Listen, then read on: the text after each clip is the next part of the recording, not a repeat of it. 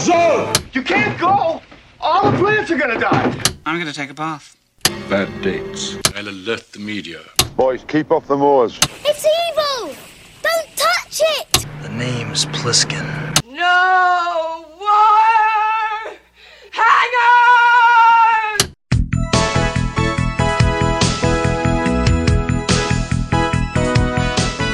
Welcome to Vintage Video, where we're rewatching the 80s so you don't have to. We'll be reviewing every major film release of the 1980s in chronological order, overanalyzing what you've seen and spoiling what you haven't. I'm Patrick O'Reilly, I'm Jesse Bayless. And I'm Richard Wells. and today we're discussing The Cannonball Run, released June 19th, 1981. It was written by Brock Yates, directed by Hal Needham, produced by Golden Harvest, and released by 20th Century Fox.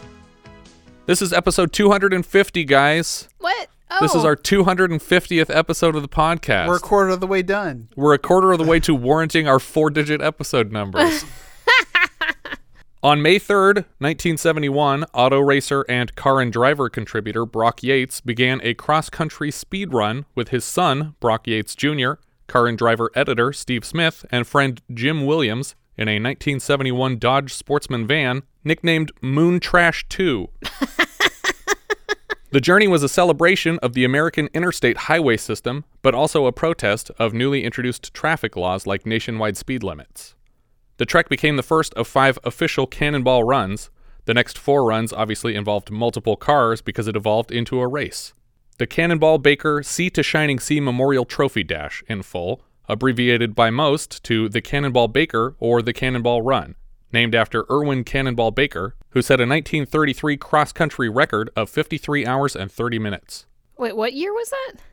1933. 1933? Yeah. That's impressive. To For be then, able to yeah. do that without the interstates? Yeah, it's- That's it's amazing. Pretty amazing that it barely took him over two days. No speed limits though back then. Right. Yeah, but also how good were the cars in 1933? Like how fast could they go? I feel like they'd probably max out at a lower level. You also have to be careful about running out of gas where there's like right, not there's even no gas, gas stations yet. The path ran from New York City or Darien, Connecticut, based on which cannonball it was, on the East Coast, to the Portofino Inn in Los Angeles on the West Coast, and there were no other rules. Not even a rule that you couldn't put the car on a plane and fly it the whole distance, though it was generally agreed upon that the vehicle should be driven the full distance. Mm-hmm. The second run was completed in 35 hours and 54 minutes at an average speed of 80 miles an hour, incurring only one speeding ticket. In the film, they cite a record of 32 hours and 51 minutes, which was the winning time of the final official run in 1979. But as of October 2021, the fastest run was completed in 25 hours and 39 minutes how? Wow.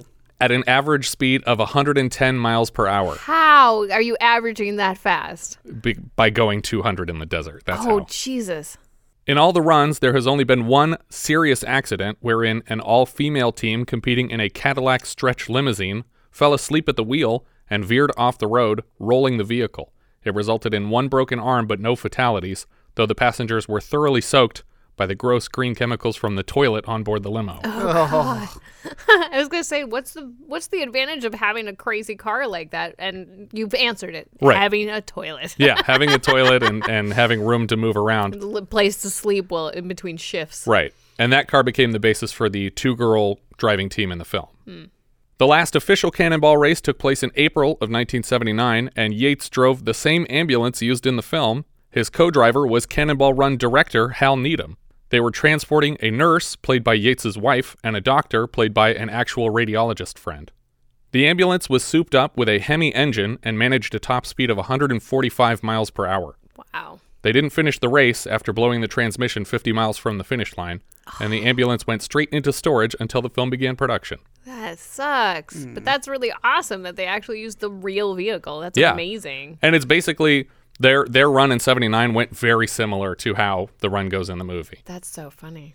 In 1973, director John G. Avildsen and writer Eugene Price made plans for a film based on the race, but it never came to fruition. Yates began working on his own screenplay centered on the Cannonball Run, but was beaten to the punch by two unofficial stories in 1976. The first was Roger Corman produced Cannonball exclamation mark about a cross-country race in the opposite direction from LA to New York. In fact, Roger Corman had already essentially beaten him to the punch twice because the year before Cannonball, he produced Death Race 2000, with a very similar, though futuristic, plot. A no holds barred cross country race from New New York to New Los Angeles, with extra points awarded for each vehicular homicide committed along the way. Both Death Race 2000 and Cannonball were directed by Paul Bartel, and both films starred David Carradine, Sylvester Stallone, Mary Woronov, and Dick Miller. Corman even shows up in Cannonball as the Los Angeles DA looking to bring the Roadrunners to justice. The second 1976 Cannonball precursor was the Gumball Rally, starring Michael Sarrazin, Raul Julia, and Gary Busey. The Gumball Run, originally a simple parody of the Cannonball Run, eventually became its own real world race.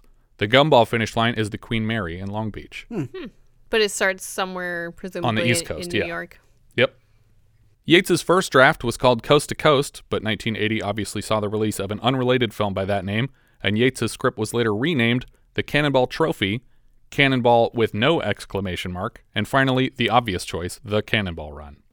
Yates had hoped for Steve McQueen to play the lead role, but he obviously fell ill and passed away before production began.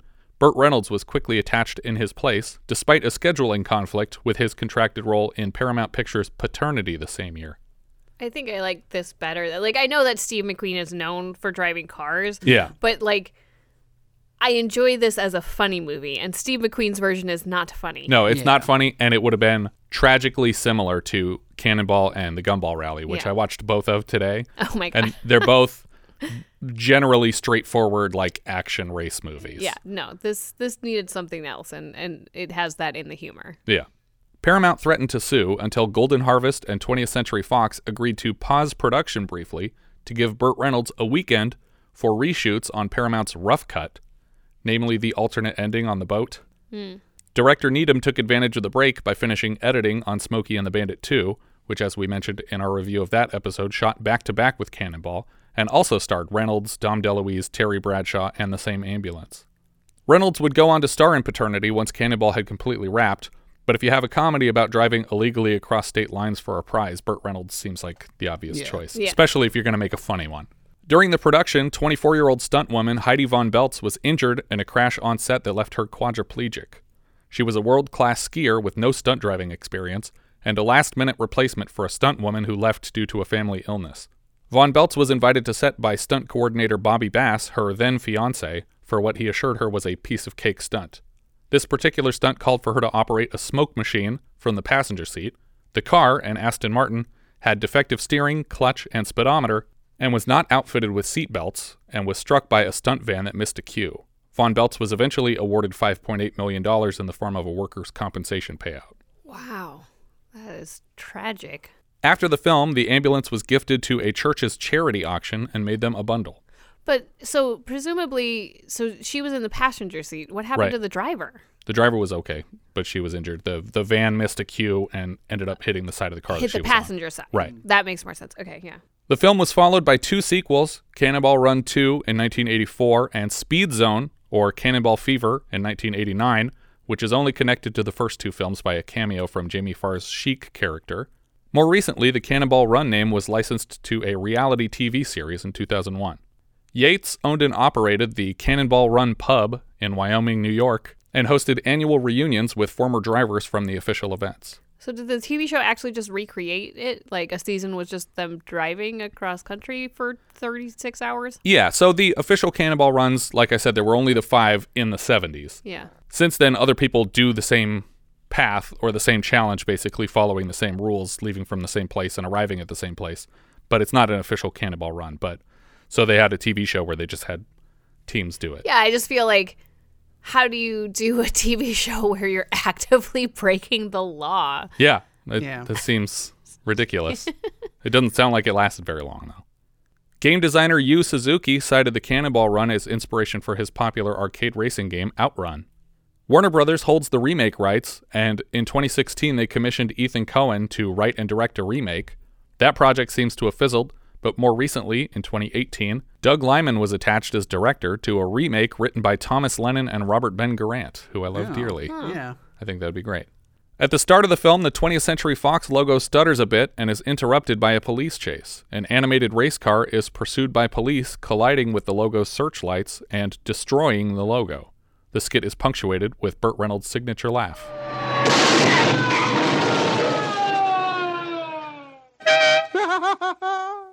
We saw almost the same gag at the top of Smokey and the Bandit 2 last season when Bandit's car is chased around the Universal logo by a squad car, and a crash is heard when they both disappear behind the earth, followed by Reynolds' laugh.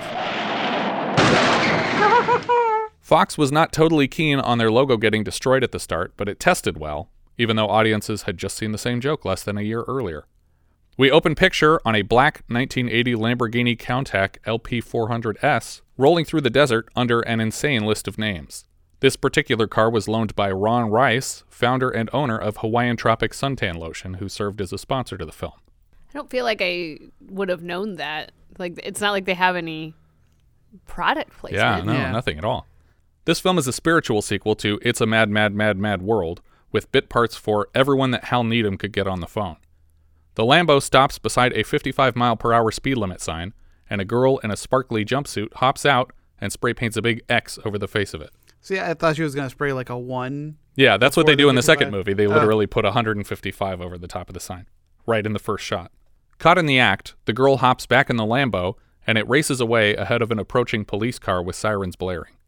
The Lambo pulls off the road, and then, after the cops blow by, they rush to catch up and then blow past the police again while they radio dispatch. There's a lot of shots in this sequence where they're obviously speeding up the film to make Right. it look like they're going faster, but I question some of the logic here because, like, first of all, they they are also filming where you could see like bushes like really close to camera. They're like just Mm. Shaking wavering crazily, yeah. really quickly, like, and I'm like, you guys could have just avoided that. Like, Yeah. just shoot where there's no plants. But also, you you should probably have just shot it so that you weren't speeding up the cop car, but you were speeding up this car because you speed up both up and it's less impressive. yeah, they're not outrunning by as much. We cut to Victor Prinzi or Prinzum, depending on where you look, because IMDb puts an M at the end of his last name, but his last name isn't in the credits. Hmm. So I have no idea. But he's named after someone named Victor Prinzi. So it's either they changed the name for legal reasons or his name is Prinzi in the film and IMDb just put an extra letter in it. But he's played by Dom DeLuise, arriving at a garage where J.J. McClure, as played by Burt Reynolds, is working on a car. A sign outside reads J.J. McClure's Land, Sea, Air, We Deliver. So apparently he's a business owner. When JJ calls to Victor, he surprises him and Victor tosses a mug of coffee in the air. He apologizes for showing up two hours late. I'm really sorry I'm late, but one of my hamsters had an anxiety attack. I couldn't leave him till he was settled down. He was acting so crazy. JJ invites Vic to imagine the race as a row of hamsters on a treadmill just trying to get as fast as possible. Vic wishes they could share the victory with his pets. Wouldn't it be great if we could share the glory of winning the cannonball with them? that would be a real team effort, wouldn't it? I mean, you, me, the hamsters, and him. JJ seems upset by the word him and bangs his head on the open hood of the car to a cartoon sound effect, setting a tone for the film. We cut across town to a betting office where Jimmy the Greek Snyder, as himself, stands before a huge billboard of the odds on the upcoming Cannonball Run. A man named Fenderbaum, played by Sammy Davis Jr., approaches the desk to place a bet. The Greek thinks Fenderbaum is out of his depths. Do you want to talk, or do you want to bet? We cut back to JJ and Victor speeding down the road in a 1969 Porsche 911 when they happen upon a police roadblock and swerve around it at the last second, totaling their car. When one of the cops approaches to ask who they think they are, Victor has suddenly transformed into a superhero with a mask and cape. Dun, dun, dun! I am Captain Chaos. This is the him that they mentioned earlier, Victor's superhero alter ego. Do we know that this is the him at this point? No, No. Okay, because I swear I spent a good three quarters of this movie like thinking I'm like, are they talking about God? Like what who is this like a capital H him? Like who is this guy? Well, Captain Chaos is also a capital H him. Back at the betting office, Fenderbaum puts enough on the line to win a million dollar grand prize if they win the race. He turns to introduce his partner, Jamie Blake, as played by Dean Martin. They intend to enter the race and have apparently bet on themselves to win. Fenderbaum is confident in their chances as he waves around a bejeweled Star of David necklace, insisting God is their co pilot. But Jamie slaps him around a bit because they don't have a third seat in the car for God. Remember our car? Yeah? Two seats? Two seats. Where's he gonna sit? Where? We cut to JJ and Victor flying a single engine plane trying to decide how to rig the system with a car the police won't stop. They consider a limo with diplomatic plates, which was actually attempted, a bloodmobile, and an ice cream truck. I feel like the Bloodmobile is very close to the ambulance Yeah, that it they'll eventually get to. When they run out of beer, JJ takes the plane down to the main street of a small town and sends Victor into a shop for more Budweiser. As the plane spins in the street, the backwash of the props blast into the store behind Victor, but neither he nor the cashier seem to notice. Was Budweiser a sponsor for this film? Because It's quite a bit of that. there's a lot of that. I wouldn't be surprised. I mean, we had uh, was Budweiser the sponsor in Smokey and the Bandit 2 earlier this year? Because it was Coors in the first one and they switched Right. beer companies between them. So, outside in the plane, JJ briefly considers a black Trans Am, the iconic car of his Bandit character in Hal Needham's other franchise. Could get a black Trans Am. Nah, that's been done. Though we will see a black Trans Am later in the film, seemingly driven by a bandit doppelganger because the guy driving it is wearing the same jacket from the bandit movies. The plane frightens pedestrians out of the street on its way back into the sky, and we cut to a backyard pool of a large house. Seymour Goldfarb, played by Roger Moore, joins his mother on the patio for a quick tea. Mother tells Seymour how disappointed she is that the heir to the Goldfarb Girdle's fortune is running around pretending to be Roger Moore. In the original script, Seymour was pretending to be James Bond, but Moore had promised the Broccoli family that he wouldn't do anything that cheapened the Bond name. Loophole. Yeah, Yeah. so it was rewritten that he's pretending to be Roger Moore, but for the rest of the film, he's clearly pretending to be a spy and not an actor. Yeah. I just at, at one point it says you're just playing yourself. Yeah. This, you, you are just Roger Moore. Yeah. But I feel like I also immediately forgot this scene and I'm like, he's just he is just himself, right? Yeah, like I thought I thought he was just being himself throughout the rest of this movie. I forgot it was a fake Roger Moore. The fact that he was willing to play this part in the middle of his Bond career is exactly why I have always loved Roger Moore, because he has like the best sense of humor out of all the guys Yeah. who have taken that part. Well, in this scene, he also references that, or I don't know if it was this scene, but he also references that he was on a, a franchise. Uh, Oh, that's- franchise, T- yeah, that's TV later. Western. Yeah. I was like, yeah. His mother confronts him with a gun, specifically a Walther PP, that the maid found under his pillow, and he immediately points it in her face. We get a little Bond like score for the moment. I can't tell if it's a sound alike. It seems like some of the notes are a little different, just enough for it to be Yeah. legal. What is the meaning of this? The meaning, Mother dear, is a quick death. I warned you not to interfere in my affairs. She thinks he's joking around, but he pulls the trigger in her face, and a bang flag unfurls from the gun. At the end of the scene, amused with himself, he notes out loud that his mother is too Jewish to be Roger Moore's mother. We cut back to JJ and Victor. They are now racing a scarab speedboat called Belly Dancer across a lake. Victor complains that he's going too fast, and eventually JJ crashes the boat into the side of a huge pontoon boat, and we hard cut to an ambulance slicing through traffic with its lights blaring. JJ's in a neck brace, and Victor has a bandage around his right index finger.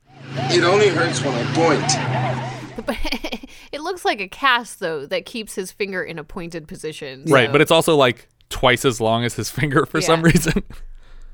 I'm not sure if this was like a TV edit version of the movie, but when they ask the EMT, played by director Hal Needham, how long it will take to get to the hospital, he brags, You can smoke through traffic like shot through a gun in this thing. but his lips are clearly saying, You can smoke through traffic like shit through a goose in this thing. It occurs to JJ and Victor simultaneously that this is the solution to the race, and Burt's laugh sounds a lot like the one over the logo to me.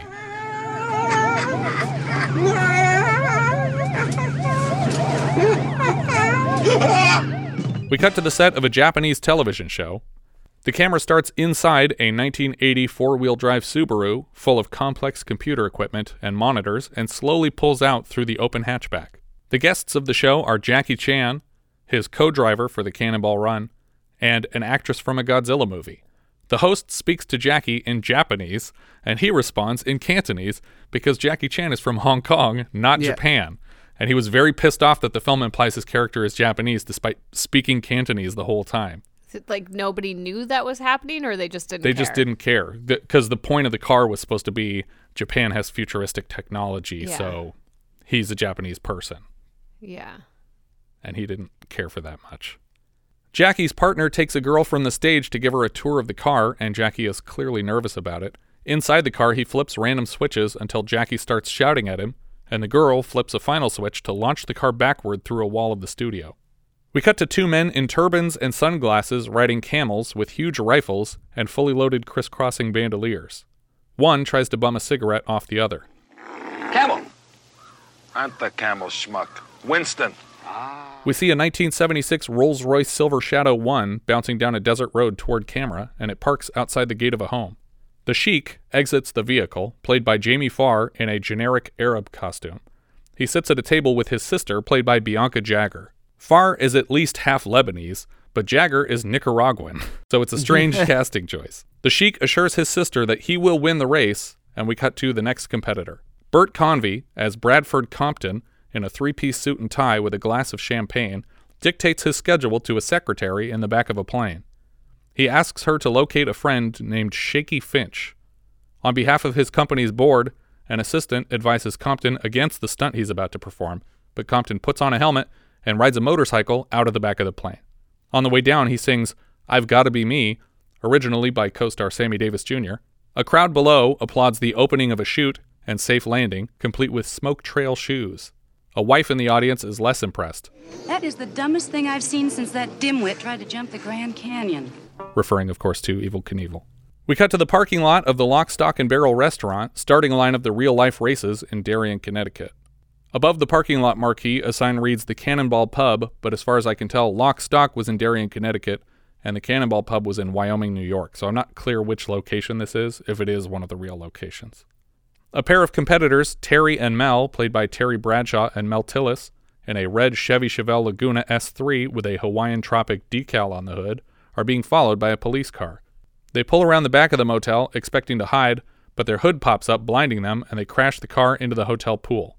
They seem pleased with this turn of events as the cop drives right by the pool without noticing the car. That's better than hiding. That's better than hiding it out back. I know. But the only problem we got now is we have to go and retune it. All right? We cut to a meeting of the Friends of Nature, and outside, an enormous Hawaiian Tropic mural is visible across the street.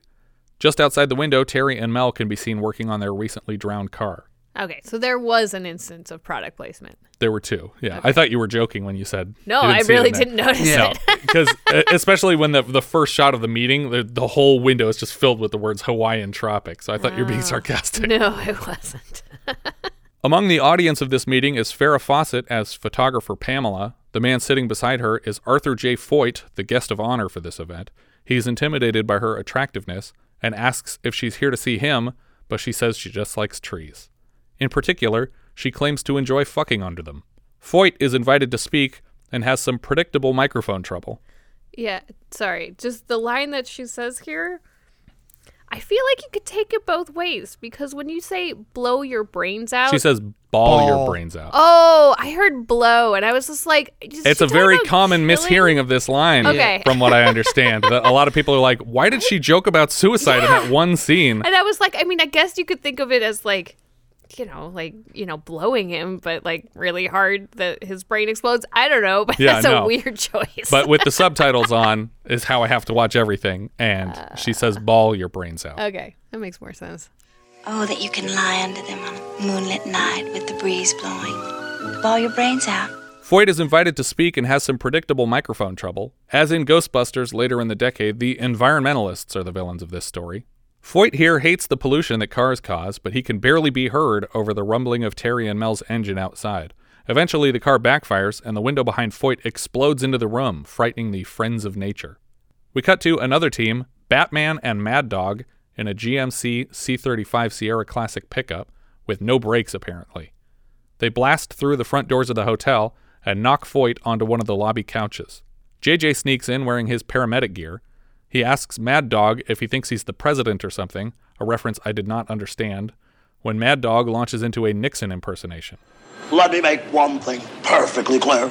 We feel terrible about it, and if they can't take a joke, The fake paramedics are ushered toward the unconscious man on the couch in the lobby, and after some hemming and hawing about being off the clock right now, JJ agrees to revive the man using a bottle of seltzer water to spray the man's face and crotch. And voila, he lives. Just uh, give him a couple of enemas and call me in the morning. The Sheik skids into the parking lot. His passengers rush out of the car to throw up, terrified by his driving, but he blames their diets. Too much couscous. Inside the hotel, Foyt limps up the stairs with Pamela, complaining about the Hells Angels in the truck that almost killed him in the lobby. Hells Angels, of course, being a famous motorcycle club, not especially known for their trucks. Foyt crawls through the hotel bar to eavesdrop on people. He overhears JJ and Victor discussing the cannonball run.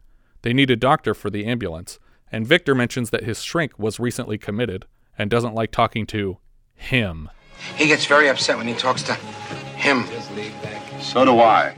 JJ and Victor notice the lady team, Jill and Marcy, across the bar and approach them about playing their patient, since they obviously can't be doctors, they're women. A woman steps on Foyt's hand in high heels and he returns to his table wounded. The girls explain that they are also competitors in their own car and so they can't help the ambulance team. As for the winning vehicle, well, we'll just have to wait and see. You haven't seen our equipment. And JJ does a quick Donald Duck impression. Equipment. Equipment. I feel like they missed an opportunity for a better line here. I mean, I guess they wanted to go for the the funny line of saying like, "Oh, you haven't seen our equipment," but when he offers to let them be in the winning car, like they should be like, "We will be," you know, and they Yeah. should get excited and be like, "Yeah, but but we're gonna be driving it. It's our car," you know. Yeah, it's it's already we already have it. It's parked downstairs. Now JJ notices Pamela at the bar and tries to guess her name, eventually settling on Beauty when he can't get it right. She asks if he's a cannonballer, but he lies and says that he and Victor are volunteer paramedics. She starts bringing up poets, and it seems like he's bullshitting her about knowing what she's talking about until she mentions a tree poem by Joyce Kilmer, who she assumes was a woman, and JJ corrects her. Uh, he. Who? He. He says she? She's a he. Is this an actual poet? Yeah. And is it a he? Yep. Okay. But just the fact that this character knew that Yeah. made me think, okay, well, maybe he knew that other poem that she was talking about too. Well, he also tries to guess her name, and one of the names he throws out there is Melisande, uh, which is, I know it from 110 in the Shade, which is a musical. Yeah. Um, but it's it's actually like an old literature about uh, tragic lovers. Oh, okay. Um. So and then he because then he also He's a very her- literate character. Yeah, because he also references he's, he also suggests Juliet. Yeah. So he's pick, picking tragic lovers. Yeah. Uh, as his uh, as his guesses. She tries to tell him again how much she likes fucking under trees, but Victor comes in to interrupt with news about the doctor. JJ doesn't want to hear it right now. It'll keep. It'll keep.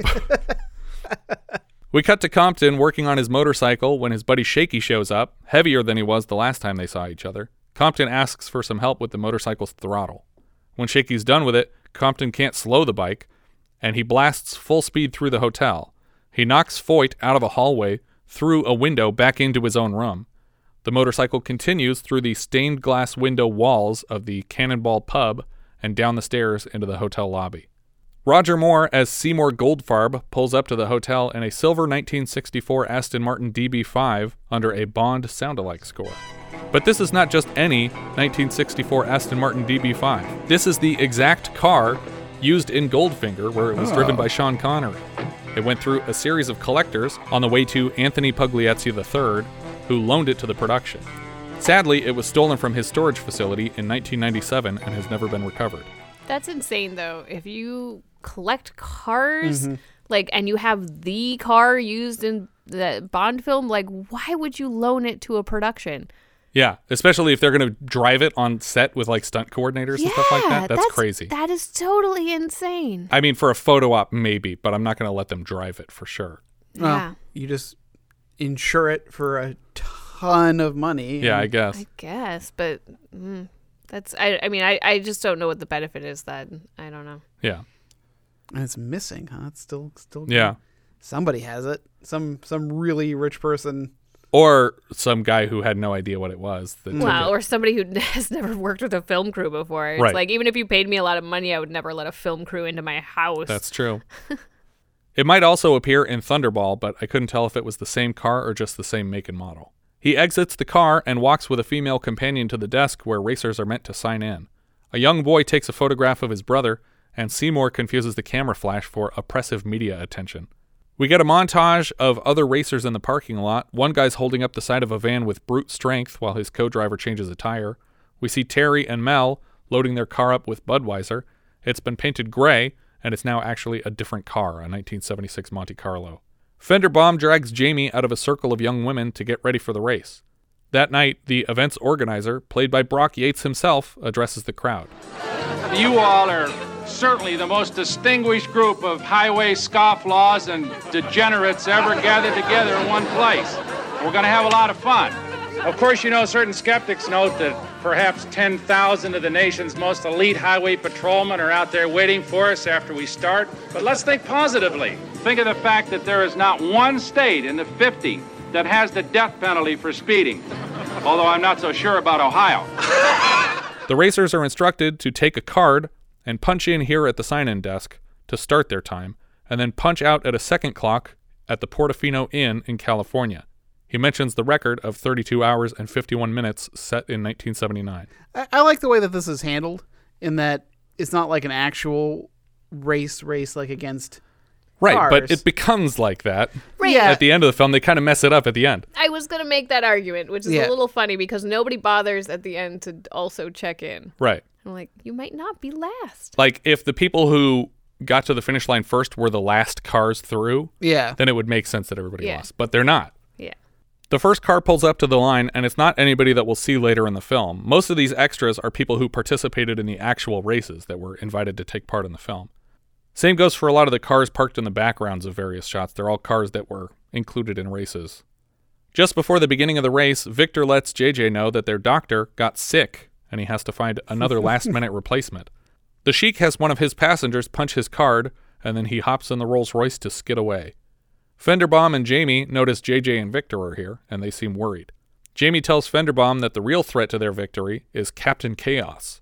When he puts on that mask, he'll blow your goddamn doors off. You understand that? The blimp! So this this confused me later on because it seems like They don't uh, recognize them later. Yeah, like Jamie Blake is so familiar with JJ McClure and and Victor as drivers that that he's intently familiar with him.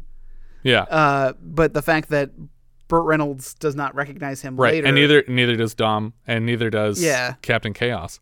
Team Japan, as they are inaccurately named, drive right past the start clock without punching a card, but it doesn't come up later that they're disqualified or anything.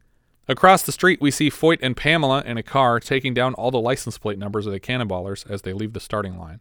Jamie stops next to Jill and Marcy to poke fun at them for picking such a conspicuous racing car. Jill points out that with a top speed of 220 miles per hour, police are irrelevant to them, and yet they get pulled over more than anybody yeah, in the right. Terry and Mel clock in to start the race, and Budweiser cans tumble out of the car as they pull away from the line. Next up is Mad Dog and Batman. The co drivers hype each other up before crossing the start line. I, I really wanted more of these guys. Yeah. because Mad Dog is hilarious. Yeah. I love just the sound of his voice, too. yeah, We're here to win, ain't we? If you gonna be a bear, be a grizzly. The pickup truck flies off the road and through the wilderness for what they call a shortcut to the interstate. God, Pamela, did you see that? They drove right through those trees. I love trees. Did I tell you what We I are love? going right down there and bring this thing to a screeching halt right now. Next, Seymour pulls up in the Aston Martin, and because his steering wheel is on the right side of the car, he can hand his punch card to the person at the desk to punch it in.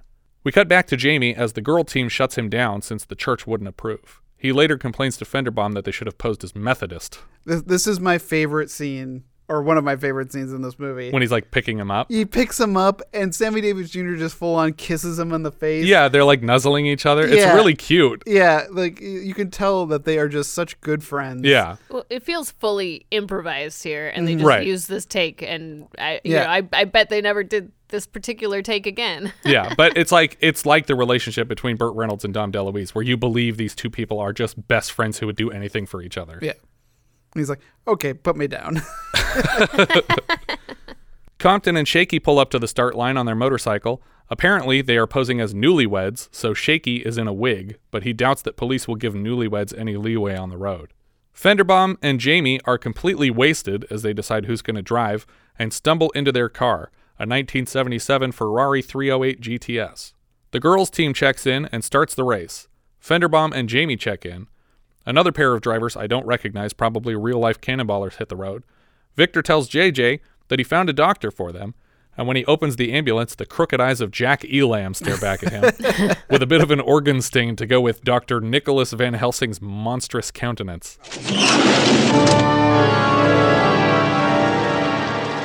Holy shit. He He announces himself as a proctologist and graduate of Rangoon University and assorted night classes at a Knoxville faith healing college. JJ asks if the good doctor brought along any equipment, and the doctor prods JJ's face with his middle finger, implying that's all he needs. he just rubs it right in there. He asks for 2000 to join them on this trip, and JJ counters with 200, and it's a deal. I, I think Jack Elam might have made me laugh more than anybody else in this whole movie. When JJ says they're headed to California, Van Helsing starts singing California Here We Come, and he seems to know all the words because he continues singing the song even as his co drivers are arguing with each other. Obsessive listeners of the podcast will recall the last time we heard that Al Jolson classic in Patreon minisode Leo and Lori. JJ is desperately uninterested in where Victor found Van Helsing. Just as JJ complains that they don't have their female patient, they notice a car accident on the side of the road. It seems that the cannonballers ahead of the ambulance have caused an accident between two unrelated cars, and Pamela and Foyt stand beside a wrecked car. When the ambulance pulls up, Pamela assumes they're here to help Mr. Foyt, who has been injured. JJ tells Foyt to get in through the ambulance's back door, and then he yanks Pamela into the front seat over his lap. Victor pulls away from the accident before Foyt can get completely in the back. When Pamela notices, she forgets the injured man's name. You forgot Mr. Uh, Mr. Foyt. Foyt. They tell her they're on a tight schedule and they can't circle back for Foyt. She asks Victor if he can help her out of this situation, and Victor says only he can help her. He can. Who can? Him. She sneaks into the back to ask the doctor for help, but she's terrified by his face and more organ music. My God, the perfect specimen. Uh, JJ, you want me to start the examination right away? She climbs back into the front seat. Now, they clearly left like multiple minutes after the Lamborghini left. Yeah. So at the end of the film, we'll come back to this, but there were, there's probably 10 minutes between their starting times. We cut to the Japan team driving through the desert, and they turn off their headlights and put on night vision. What I was hoping for was a gag with the night vision that a oncoming traffic would hit them with a, with their bright lights, and they'd just be going ah. They didn't do that. We see the Lambo already getting pulled over, and Jill and Marcy unzip their jumpsuits to impress the policemen with their cleavage. This particular cop is being played by Burt Reynolds' stand in, which explains his mustache and general resemblance. As he lectures them for going 160, multiple cars pass them at 100 plus miles an hour. When the cop asks for their driver's license, Marcy unzips her jumpsuit more and hands it to him. After staring at their chests for a moment, the officer decides to let them go, since everyone seems to be driving crazy right now. In the back of the ambulance, Pamela is coming to terms with the fact that she's been kidnapped. Victor tries to console her by pointing out that at least they have a doctor in case someone gets swamp fever, a reference to the previous Hal Needham, Burt Reynolds, Dom DeLuise project, where Dom played a paramedic curing a human patient with swamp fever, which I think we decided is a disease of horses. when JJ hears sirens following them, he pleads with Pamela to act as their patient. When she is uncooperative, the doctor offers a syringe to knock her out. To make her feel at ease, the doc explains that he gives himself shots all the time, and JJ makes him prove it, which he clearly doesn't want to do. He's just like, "Uh, maybe not. After injecting himself, the doctor offers the same syringe to everyone else in the car, and when they all pass, he injects himself again. when they are pulled over, JJ and Victor explain to the police that they're headed to UCLA Medical Center with a very sick patient. When they ask why the patient isn't being flown, Victor tells them to ask the doctor, realizing too late that that's a terrible idea. Luckily, we get one of those switcheroo moments where the doctor is able to intelligently communicate a Mhm. great reason that the patient needs to be driven. Specifically, he says she has cysts in her lungs and she couldn't survive at a higher elevation. You see, airplanes are only pressurized at 10,000 feet. Now, anybody knows anything about medicine knows that she can't fly, she has to be driven. Uh, we couldn't even go through Denver, it's so high. In the ambulance gurney, we can see that Pamela has been administered laughing gas and can barely speak. She tells the police that she needs to circle back and get Mr. Foyt, but again she forgets his name, and now all three of her companions remind her. Tell him to go back and pick up Mr. Foyt. The cops are satisfied with the doctor's explanation, and they are excused to continue speeding at 120 miles per hour to California. As extra incentive, JJ includes the detail here that the patient is a senator's wife. Amazingly, this is based on a real encounter that the ambulance car had during the 79 Cannonball run. Which also fooled police and got them a police escort through town. I, w- I was gonna say they, Yeah. they just could have taken it one step further with a police escort here. That's the whole point of having a real doctor play the doctor Yeah. is that you need someone who can speak with some medical expertise. And the guy came up with that on the fly that she had cysts and she needed to take the southern route and they couldn't go through elevated areas. Um, so I have a question about like I feel like um the scene that, that like there's a weird thing happening with Dom DeLuise's hand being held. Yeah, I don't know why that's happening. either. Okay, I was like I could not figure out what the, why that was relevant, but like Yeah. it was so specific because It's like their hands are stuck together, JJ and Victor. yeah, mm-hmm. but he's holding it like you know like as stiff as a board, and then they're like holding hands and and like moving them together. So Yeah. it's very strange. And then I, I'm like, well, maybe it's just that that take. But then when you see the outtakes at the end of the film, he's doing the same thing again. So it was like that in every take. Yeah, i i think there might be some detail of the scene that was taken out because they even have Victor make like a joke like, "Oh, we're just very close. That's why we're holding hands." And it's like, "I don't understand why you are holding hands. That's not why." I think it's just honestly, I feel like Burt Reynolds and Dom DeLuise are just They can't help it. having fun. They just love each other so much. As the cops pull away, we hear another Reynolds laugh that could easily be the one from the logo. They all sound very similar.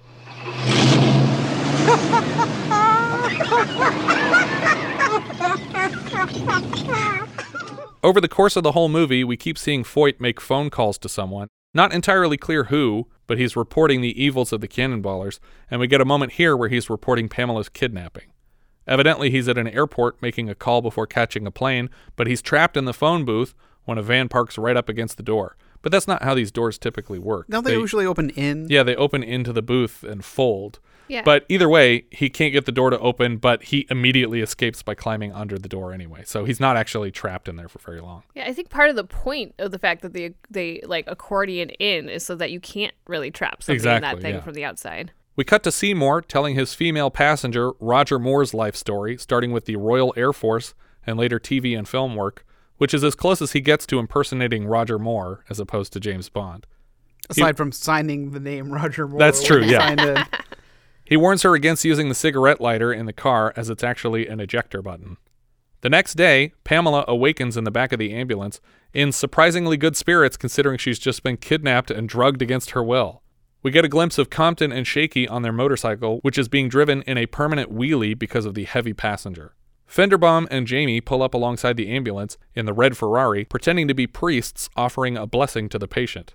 JJ is suspicious of two priests in a red Ferrari, especially when he learns one of them is black, though that wasn't remotely uncommon at the time. For some reason, they do pull over for the priests, but don't even let them bless the patient, claiming she is a Zen Buddhist. Oh, we specialize in blessing Zen Buddhists. Yeah. JJ invites him to bless the doctor and then heads back to the Ferrari. But while they've been pulled over, Fenderbaum was letting the air out of one of their back tires. Before the Ferrari skids away, Fenderbaum essentially admits to being cannonballers. And those priests, Weren't fathers. They were. mothers. Come here. Oh, gee. Back in Seymour's Aston Martin, he now has a new female passenger, and truckers are reaching out to him on the radio, but he doesn't understand their jargon.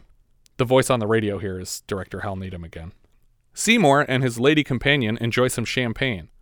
The cars enter Cleveland, and the ambulance stops to gas up. For some reason, the doctor follows Pamela into the ladies' room instead of going to the men's room. I don't understand why he's Yeah. doing that, other than to just see her in there. The wheelie cycle rolls by. Oh, and, and this is like, or at least online, I see this this gif a lot of Burt Reynolds looking at the car, thinking to himself, and then shrugging. Yeah. like, "Hmm, all right. But I don't get how they beat the Ferrari here. Yeah, I was going to make that point too. Victor makes it back to the ambulance with arms overloaded with snacks and drinks. For himself, he collected a big gulp Dr. Pepper and he sings the Dr. Pepper jingle. I'm a pepper, you're a pepper, he's a pepper, she's a pepper. Wouldn't you like to be a pepper? Will you get in here? Okay, here you go. Do you guys recall the last time we referenced the I'm a Pepper campaign? No. Short circuit. We haven't reviewed that. Witch's Brew. Ah. A student in Richard Benjamin's classroom is wearing an I'm a Pepper shirt. That that's the reference. Somehow, despite the flat tire trick, the Ferrari pulls into the gas station after the ambulance, and JJ stops by a nearby cop. He asks how seriously they take crime in this town, and the cop points to a banner that reads, Re-elect Sean Killikami O'Scanlan. God, guns, and guts keep us safe from hippie nuts. Fenderbaum calls the Greek on a payphone, and when the Japanese team spins by, losing control of their car, he tries to place a bet on them not finishing the race at all. Which is a good bet. Yeah. Because even if they did finish the race, they're disqualified. Right. JJ tells the cop that his patient is recovering from an attack by two men dressed as priests in a Ferrari who have gone around flashing everyone, and they may be armed. The cop is excited to learn they have weapons. Yeah, it's like Damn, I hope so. It'll give me an excuse. it's like, man, this is hitting a little too close. Yeah. It's one thing to slow the other racers down, but it seems like JJ's literally trying to get them killed here. JJ points to the Ferrari as it peels out of the gas station, and the cop stands right in front of it in the road, where it barely stops before taking the cop's legs out from under him.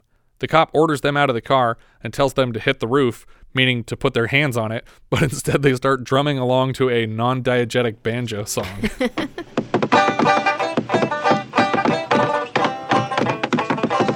Freeze or name your beneficiary. Beneficiary? The cop asks Shorty, aka Fenderbaum, where all his jewelry came from. Why do you call me Shorty? Because you're small. small. S-M-O. And I like that his face is just like, oh, okay, yeah, that makes sense. You got a new clip for your minisodes. Small. S-M-O. As they approach a roadblock, JJ notices an empty flatbed truck and calls to him on the CB. Foyt is working with the police to identify cannonballers from their license plates, and the Aston Martin is able to change its plate with a switch in the car. The ambulance sneaks through the roadblock under a green tarp on the flatbed truck, which is technically a violation of the gentleman's agreement that the car has to drive the entire distance on its own. Victor works on the ambulance transmission while they're being transported. Inside the ambulance, Pamela and JJ have a little heart to heart conversation. He asks what she expected would happen after they took her, and her guess is disturbing. Yeah. Gangbang or something like that. A gangbang. We're racers, not rapists. I still think he should have said, We're racers, not rapers. But it's a weird moment anyway in the film. Better than saying we're racist, not rapists. that doesn't make sense. Didn't you hear me earlier when I said that black people can't be priests? she asks why they take all the risks in these races, and JJ tells the story of his father dying before retirement and never really enjoying his life. At the roadblock, Terry and Mel are caught as racers because the new paint is peeling off of their car, and he has their plates from the starting line. Surprisingly, none of these cops give a shit that they're actively chugging Budweisers during this police stop, though. Next, Foyt orders a pair of burly guys out of a gray van, and after they walk away, Foyt puts it in neutral to push down the road, but it gets away from him, knocks a police car over an embankment, and explodes. This explosion. It's a Yeah. huge It's explosion. It's crazy. Like the trees are going up. So, s- some of the stunts and effects that they use for this movie are Yeah. pretty impressive. But actually, it kind of makes sense because a lot of these cars were modified to hold way more gasoline Yeah. Yeah, than the standard issue car. it's just bigger than I would have expected out of this Yeah. movie. Like in terms, it's not a special effect; it's a legitimate Yeah, explosion. very practical.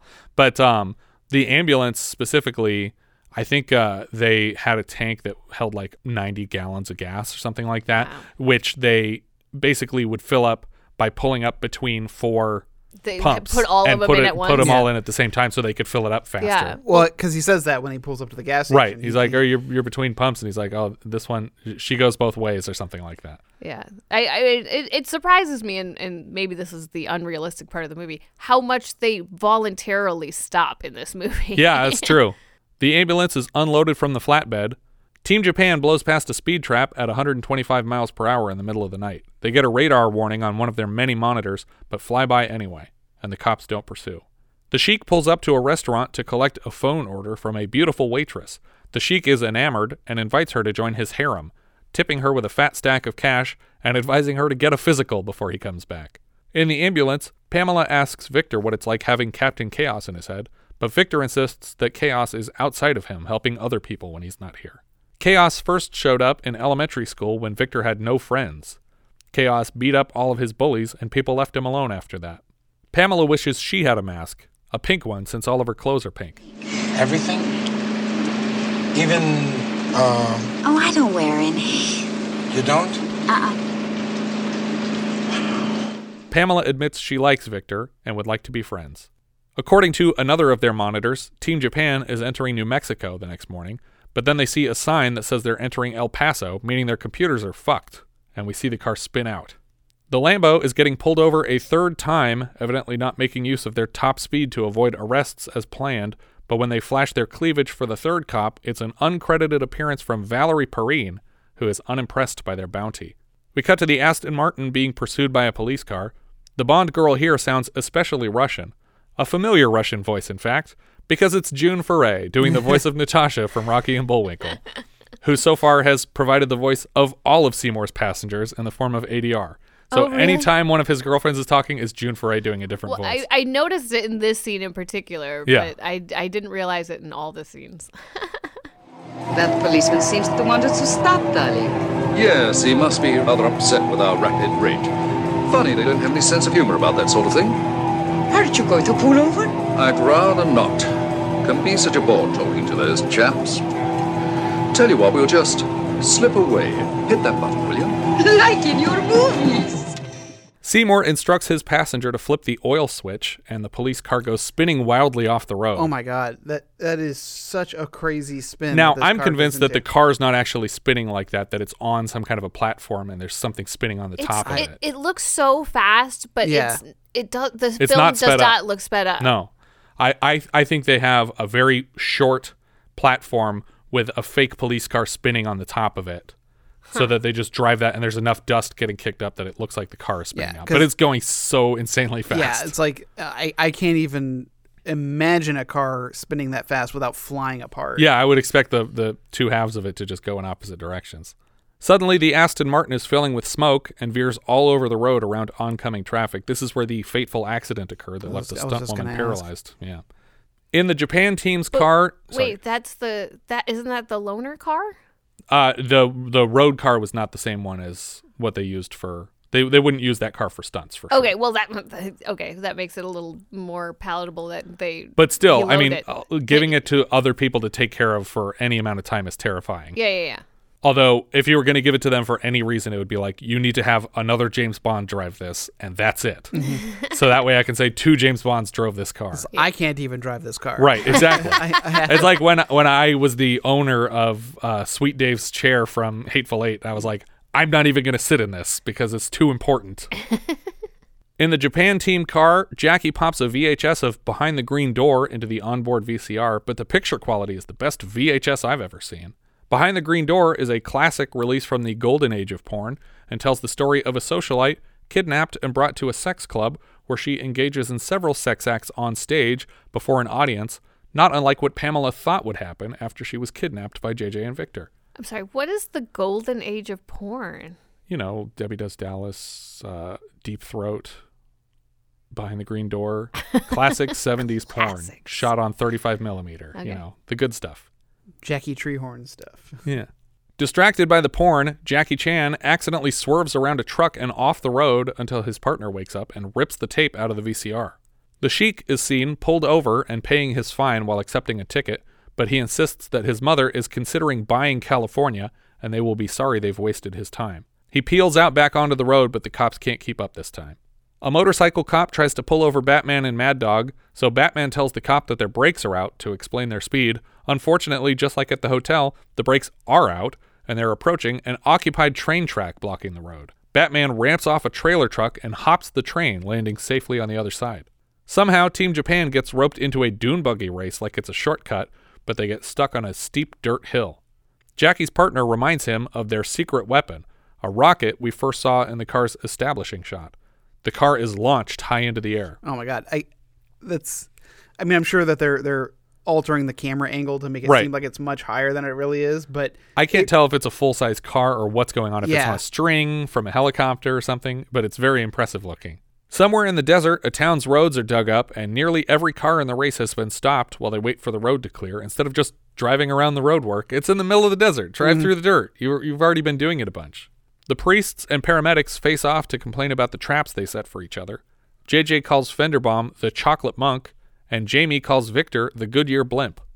Eventually, all the competitors we are following are stuck in the same spot, and Seymour's passenger complains about the heat. It's hot. Oh, I don't know. When I was in Egypt making the uh, fly who bugged me, it was at least 180 in the shade.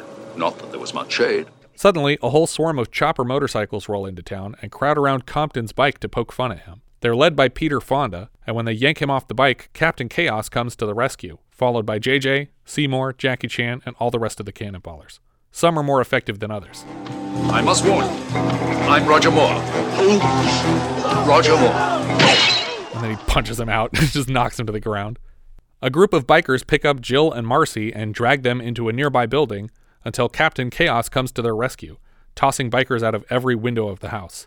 Fenderbaum is on the phone with the Greek again, trying to change his bet once more. Jamie is fending off attackers until one gets him from behind, and then the biker slowly passes out, and we reveal he's been injected by Dr. Van Helsing. Is that good to drink? I don't know. I never tried it. he sprays a half syringe full into his mouth. I just love the sound it's making, too. It's just so great, this moment. Jamie shouts to the cannonballers that the road is open, and everyone flies to their cars except Team Japan because Jackie Chan wants to keep fighting. He does get some decent fighting exhibition here.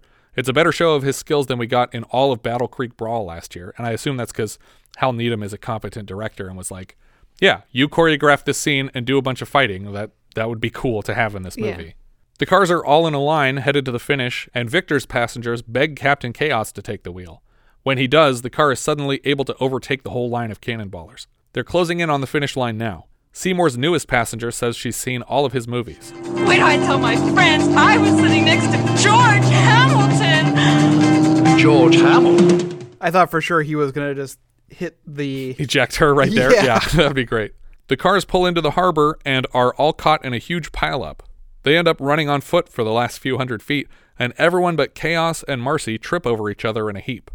Just well, before they don't trip over each other. Burt Reynolds tackles them. Yeah. all into into a into a heap. But some people who weren't involved in the tackle still collapse here. Just before checking in, Chaos hears a woman in need. Help! Help! Somebody save My baby is drowning. No, Chaos! He rushes to help the woman while Marcy checks into the finish line to steal the race from the man who, moments ago, saved her life as well. Captain Chaos saves the woman's baby, which was actually a dog that fell in the harbor. JJ is furious that Victor has thrown the race away. So is Dr. Van Helsing, and for some reason, even Pamela, the kidnapping victim, thinks the race was important enough to let that woman's dog drown. He's right, Victor. We are sick of Captain Chaos. We are so sick of Captain Chaos that we could throw up.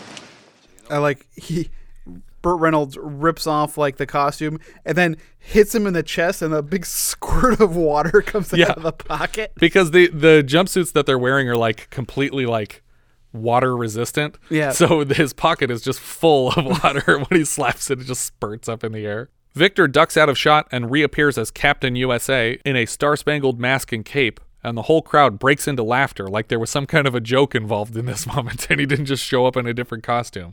All is forgiven. JJ and Victor hug. But Foyt shows up to scold them for the race, and Seymour tries to appease him with the gift of a cigarette, expecting him to be launched from the car when he tries the cigarette lighter. When nothing happens, Seymour joins him in the car, and of course accidentally launches himself, landing safely in the harbor water. In the Bond film, the launcher was hidden under the gear shift, not the Yes. cigarette lighter. The camera slowly zooms out of the champagne soaked celebration in the parking lot, and eventually it's a helicopter shot pulling away, and we dissolve to a patented Hal Needham blooper reel. If you'll recall, we saw the first ever blooper reel over the credits last season for Hal Needham's Smokey and the Bandit Part 2, and this is a continuation of that tradition. Most of it is Dom breaking into laughter, and it is impossibly contagious. Mhm. Yeah. Burt cannot keep a straight face, and neither can I. I, I realize that uh, Dom DeLuise is just a big kid. Yeah. And he just seems like the sweetest fucking Yeah. guy. And half of the funniness is is Burt just being a dick to him and Yeah. slapping him around. And it's like, this guy doesn't deserve that. Stop. But what Dom DeLuise says, he laughed first. Mr. Martin laughed first. It's like he he calls him Mr. Martin. Yeah. it's like that's so sweet. Yeah. It's clear for the whole Captain USA bit that the entire cast was very slap happy. And the laugh in the scene was not fake at all. They just couldn't stop laughing. They they had no takes without laughs. Yeah. Even in the blooper, he, he calls himself Captain America, not Captain USA. But then as they're like finishing the take, Burt is like, Why are you laughing? And he's like, He was laughing, so I'm laughing. And like everyone's just cracking up the whole time. No one can explain it. The movie ends on Burt's patented laugh. And the second film has a lot of racers in common with the first movie, but the third film, as I said, Cannonball Fever, aka Speed Zone, is essentially a Canadian reboot. It has tons of SCTV folks, and only Jamie Farr returns from the first two Mm. films. I love this movie. I I think this was always my favorite Burt Reynolds movie and my favorite Dom DeLuise movie as a kid. Other if you don't count animated Dom DeLuise stuff. Oh, yeah, mm-hmm. Um, these these movies and specifically just the first Cannonball Run, I just remember watching this over and over again on television and laughing hysterically at it, and and especially the bloopers. Obviously, the bloopers are the funniest part of the movie, but um, I just love their relationship, the two of them. This was my first viewing of it, and I enjoyed it. Yeah, and I think it holds up really well. I think um like there's not there's not a bunch of like terrible racist crap or like homophobic stuff like there usually is in these old movies. I think uh, it's pretty respectful of everybody. It's just about a bunch of people trying to get to a place. Uh, I liked it. Um, I thought I, I had never seen it before. Oh, this. okay. Um, I I thought it was going to be a little bit funnier. Yeah. Um, I, I really wanted to to see more of the racers. Like, I, I wanted to see more of the other goings on, like in a Mad Mad Mad World style. But I know that it- like the you know keeping it with the, like a ninety minute runtime. Right, right.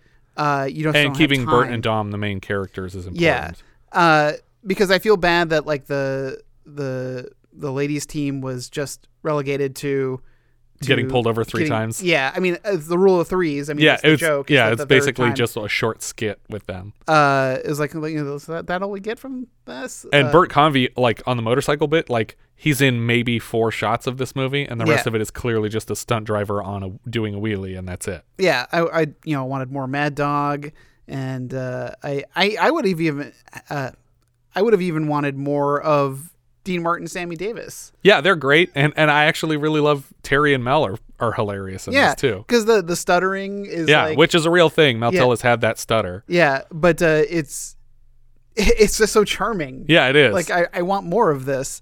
Um, I just felt bad that we didn't get to see more of that. Yeah, it would have been nice if they came back for the second movie and got everybody to come back. That Mhm. would have been great. You know, and and Jamie Farr. I mean, uh, I mean, we won't go into the whether or not this is a semi-racist. Uh, I I think that you know, I mean, he has he's of Lebanese descent, Mhm.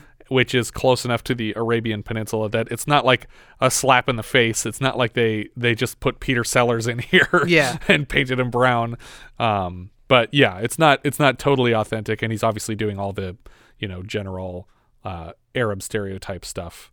But uh, I didn't think any of it was like mean spirited particularly. But yeah, I, I, I really like this whole cast. I think everybody's really fun. I think they seemed like they were having a good time, which I think Needham is kind of famous for having a comfortable set that people enjoy working on, except for obviously the woman who was terribly injured. Um, but yeah, I like this movie. I give it a thumbs up for sure. Yeah, I'll, Oh, gi- I'll give it a thumbs up. I, I, I guess I, I mean, I guess I don't know what I expected. I just thought that there would be more to it than this because I had never seen it before, and it's a famous movie. yeah, when like, I when I put it on, it was ninety minutes. I was like, really? for some reason in my head, this movie was like two hours and fifteen minutes long. yeah, but I'm just like it's pretty pretty simple, but it's still it's still amusing. yeah. Oh, where's this going? Letterboxd? Do you guys know? Um, I have it pretty high because I think it's got a lot of rewatchability and um, you know, it's funny. So I have it in uh twentieth place out of eighty-two. Yeah. It is below the fan and above the nesting. Okay.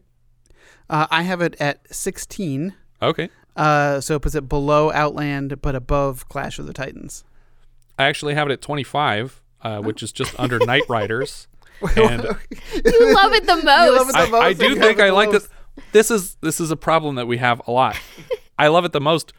I love everything down to number 60 on my list. That's the problem. Is that I love all of these movies, but it's it's under Knightriders and it's above Caveman. Oh, funny. But I did like it the most out of the three of us, and I did rank it the lowest from what we've seen. You just have low standards. I mean, what's to That's say about it. me? it says you're great, according to my standards. Our director here was Hal Needham. He plays the ambulance EMT, uncredited. He worked for a long time as a stuntman, and he worked with Burt Reynolds at the top of his game for his most profitable films, namely the Smokey and the Bandit and the Cannonball movies. He also wrote and directed Megaforce. He served as the inspiration for Brad Pitt's character in Once Upon a Time in Mexico, with DiCaprio basically playing the Burt Reynolds part, though he seems to be an amalgamation of several actors. Writer Brock Yates, he was also the organizer of the original contest. He wrote Smokey and the Bandit 2 for us last season. Producer Raymond Chow is a famous Hong Kong producer responsible for many of Bruce Lee's biggest titles, as well as a lot of Jackie Chan's early movies. The music here came from Al Capps, who also scored Sasquatch, The Legend of Bigfoot, Stroker Ace, and the second Cannonball movie. Cinematographer Michael C. Butler was the DP for Charley Varrick, Harry and Tonto, A Small Circle of Friends, and Megaforce. Editor Donn Cambern also cut Smokey and the Bandit 2, Willie and Phil, Excalibur so far for us. He's back to cut Romancing the Stone, Harry and the Hendersons, and Ghostbusters 2, among many others. The second editor was William D. Gordean, who edited Smokey and the Bandit 2 also, Cannonball Run 2, Stroker Ace, The Great Outdoors, and Teenage Mutant Ninja Turtles 1 and 3, also for Golden Harvest, I believe. Burt Reynolds played J.J. McClure. He was the biggest actor in the world at the time and a regular co star of Dom DeLuise's, including in the animated All Dogs Go to Heaven. He's in the Smokies and Bandits. He's in the Cannonballs. He's in both Longest Yards. He's in Deliverance. One of his last incredible roles was as Jack Horner in Paul Thomas Anderson's Boogie Nights, and we just lost him in 2018. He was paid $5 million for four weeks' work on this film. Raymond Chow offered the big paycheck in exchange for getting Jackie Chan cast in it with him. Roger Moore played Seymour Goldfarb. After the production, he sued Golden Harvest for delinquency in paying his $134,000 share of the film's net profits, which is why you always go for gross. You don't go for net. These movies don't turn a profit on purpose. Needham, like Spielberg before him, touched base with the Broccoli's about directing a Bond film, but they apparently took this film quite personally and threatened to sue instead.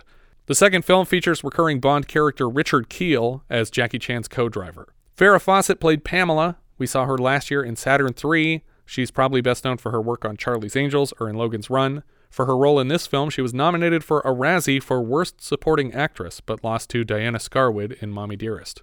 What was there was nothing particularly bad about this. No, I, I don't think she had a lot to do, but I think she was gorgeous for the whole movie, and I think she worked like she seemed to have legitimate, real relationships with Yeah. Victor and JJ. I think she did fine. I think they're just jerks over there.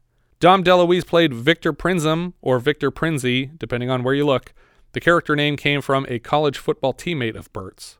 We've seen Dom in a lot on the show, but this is my favorite so far for the podcast because all the other bits were like tiny cameos. I think the funniest thing that we saw from him was uh, the last married couple in America, where he was like the porn star friend of George Segal's. Yeah, because he was like, I remember you in high school. You're going to be a star. That's right. Yeah. He appears with Burt Reynolds in a bunch of films, and he appears in three or four Don Bluth movies. Because I think he's in both All Dogs Go to Heaven, right? Uh, but d- didn't come back yeah, I don't know if he's in both, but he's definitely with Bert in the first in one. the first one. Yeah. Um, and you know, and Secret of NIMH for sure. Right, and he's Fievel. he's the cat in Yeah. Fievel and Fievel Goes West. But yeah, he's great. Dean Martin played Jamie Blake. He came back for the second film, and these two would be his final feature film roles. He's obviously a comedian, singer, member of the Rat Pack with Sammy Davis Jr. Sammy Davis Jr. played Fenderbaum. Don Rickles was originally cast as Fenderbaum before the part went to Sammy Davis Jr.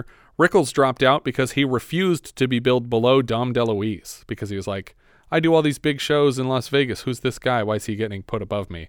It's like because he's the main character of the movie, Don. Rickles. Yeah. Also, I love Don Rickles, but this is a huge step up to getting Sammy Davis Jr. in here because Sammy Yeah. Davis Jr. is so cute and charming and just hilarious. And and the him the again the relationship between him and Dean.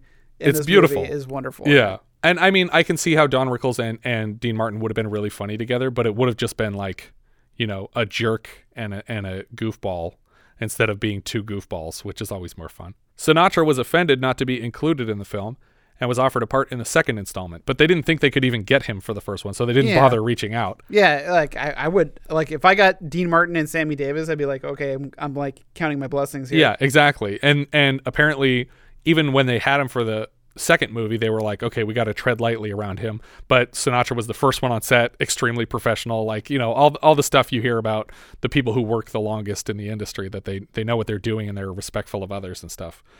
Uh, we last mentioned Sammy Davis when he campaigned for the role of Bill, the candy shop owner, in Willy Wonka and the Chocolate Factory, and he again returns in the second film.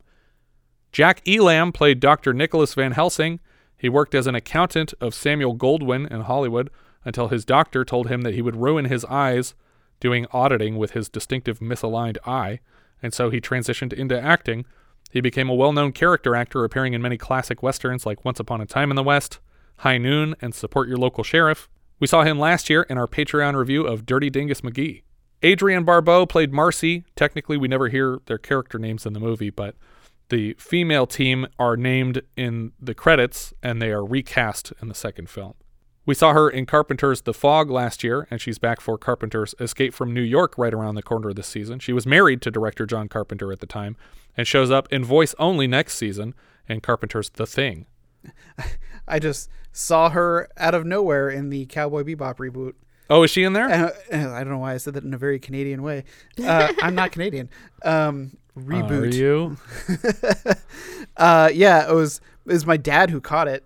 He's like, "Is that is that Adrienne Barbeau?" I was like, "I don't think so. Why would she be in this show?" is she is she on there? yeah, she's in there. That's crazy. I was like, "Oh wow." Uh, she's also in Creep Show, and she was in the Swamp Thing movie. Terry Bradshaw plays Terry. Uh, Needham and producer Albert Ruddy were such fans of the chemistry between Terry and Mel that they pitched a spin off pilot with the same characters to ABC.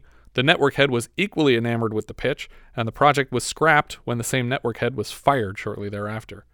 It's possible the pilot was released as a TV movie called Stockers, S T O C K E R S, since one exists, at least on IMDb, starring Terry as J.J. Spangler and Mel Tillis as Curtis Whitlock, directed by Hal Needham, and described like so. Two stock car racers zip across America trying to outwit and outrun a bill collector named Crusher, which sounds like basically a transcontinental Dukes of Hazzard. Yeah.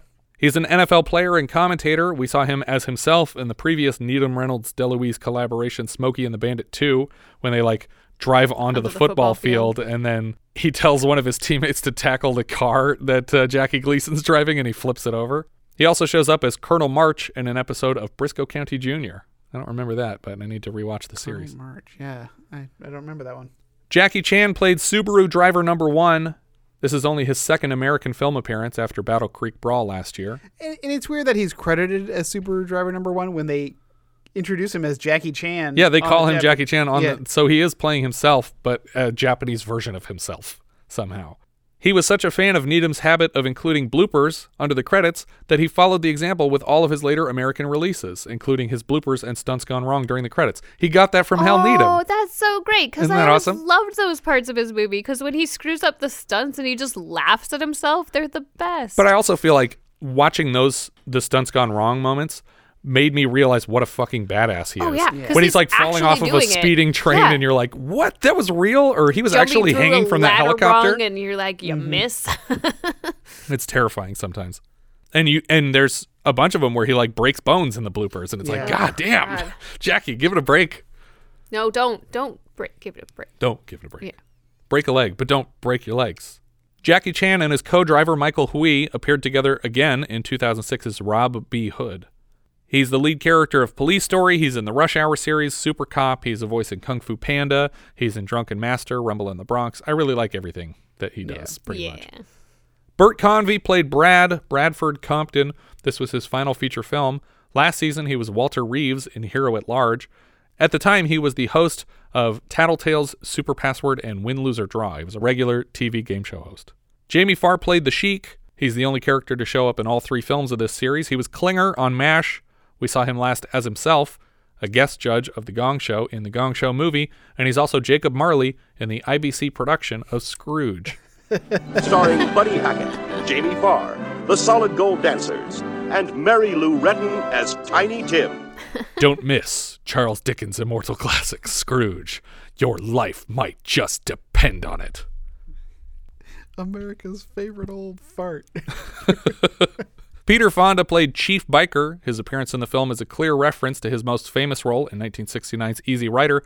He's the son of Henry Fonda, brother of Jane Fonda.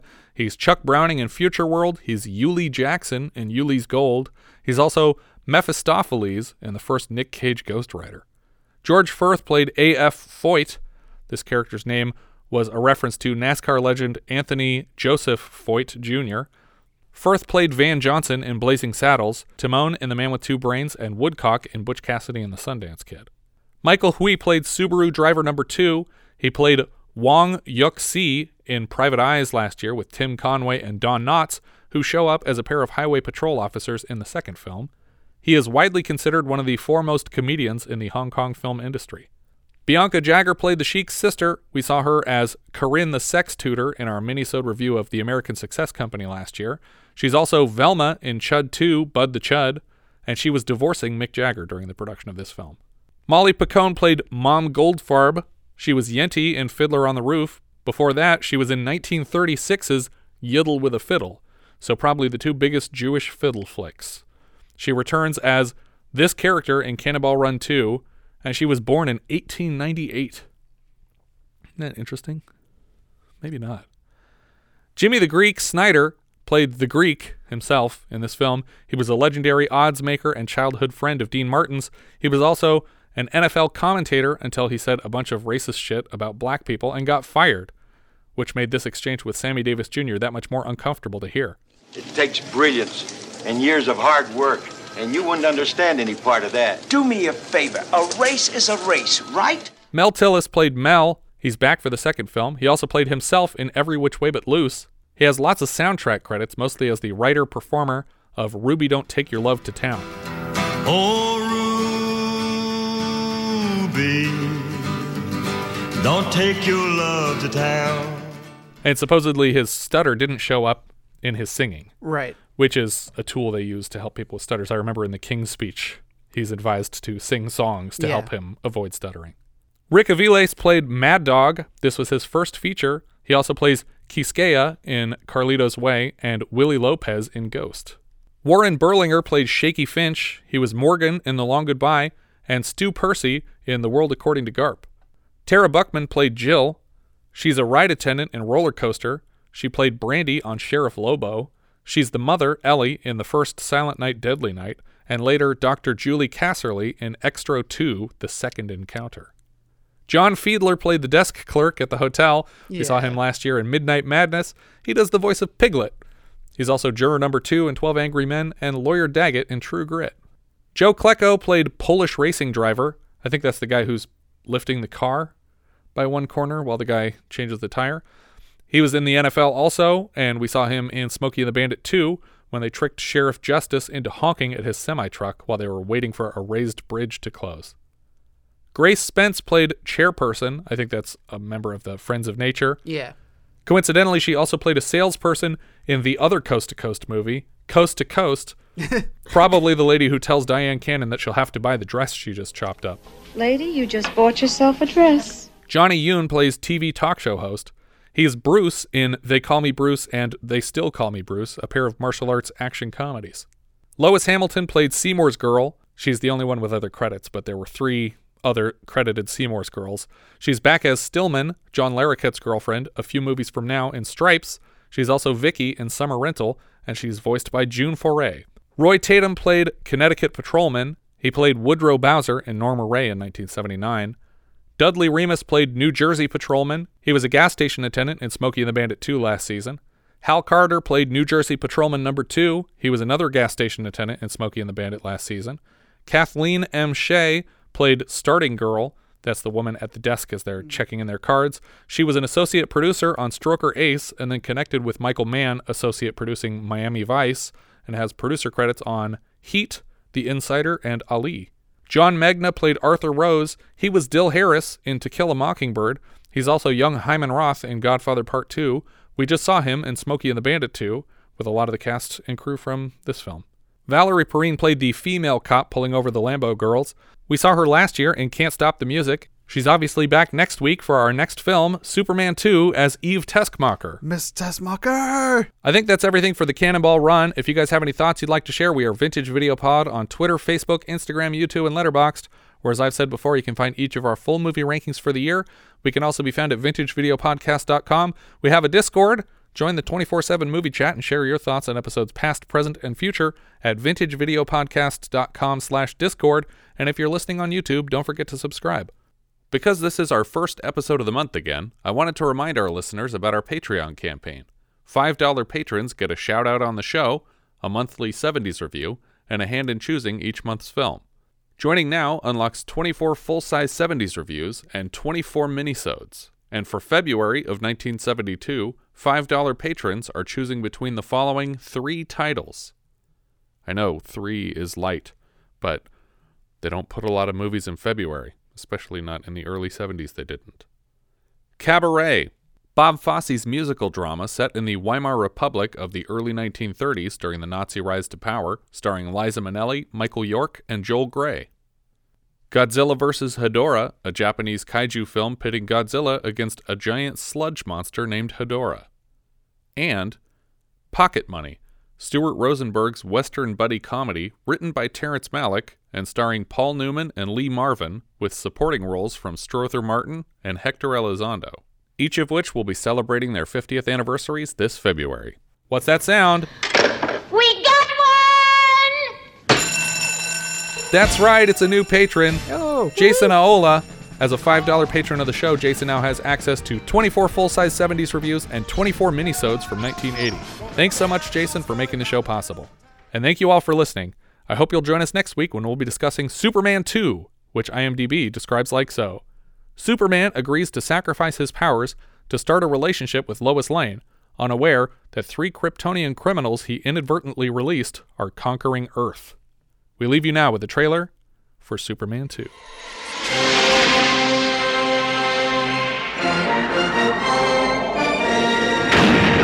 Superman 2. The adventure continues with the three villains from Krypton. Each one with the same powers as Superman. Each one dedicated to violence against mankind. Think of it. Three supervillains. Or four if you count him twice. The adventure continues in Paris with Lois Lane.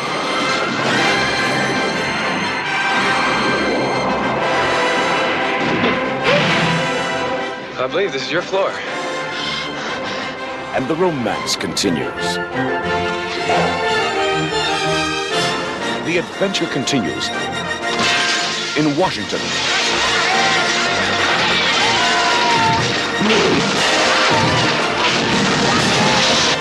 The world is on the brink of destruction, Superman, can you hear me? and Metropolis is in ruins. Is there no one on this planet to even challenge me?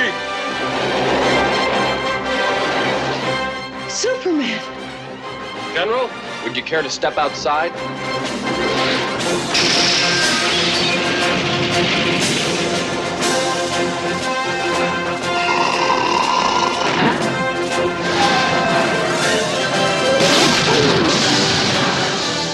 Revenge. Revenge! Revenge!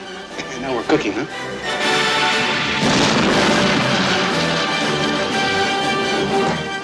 One's just as strong as Superman.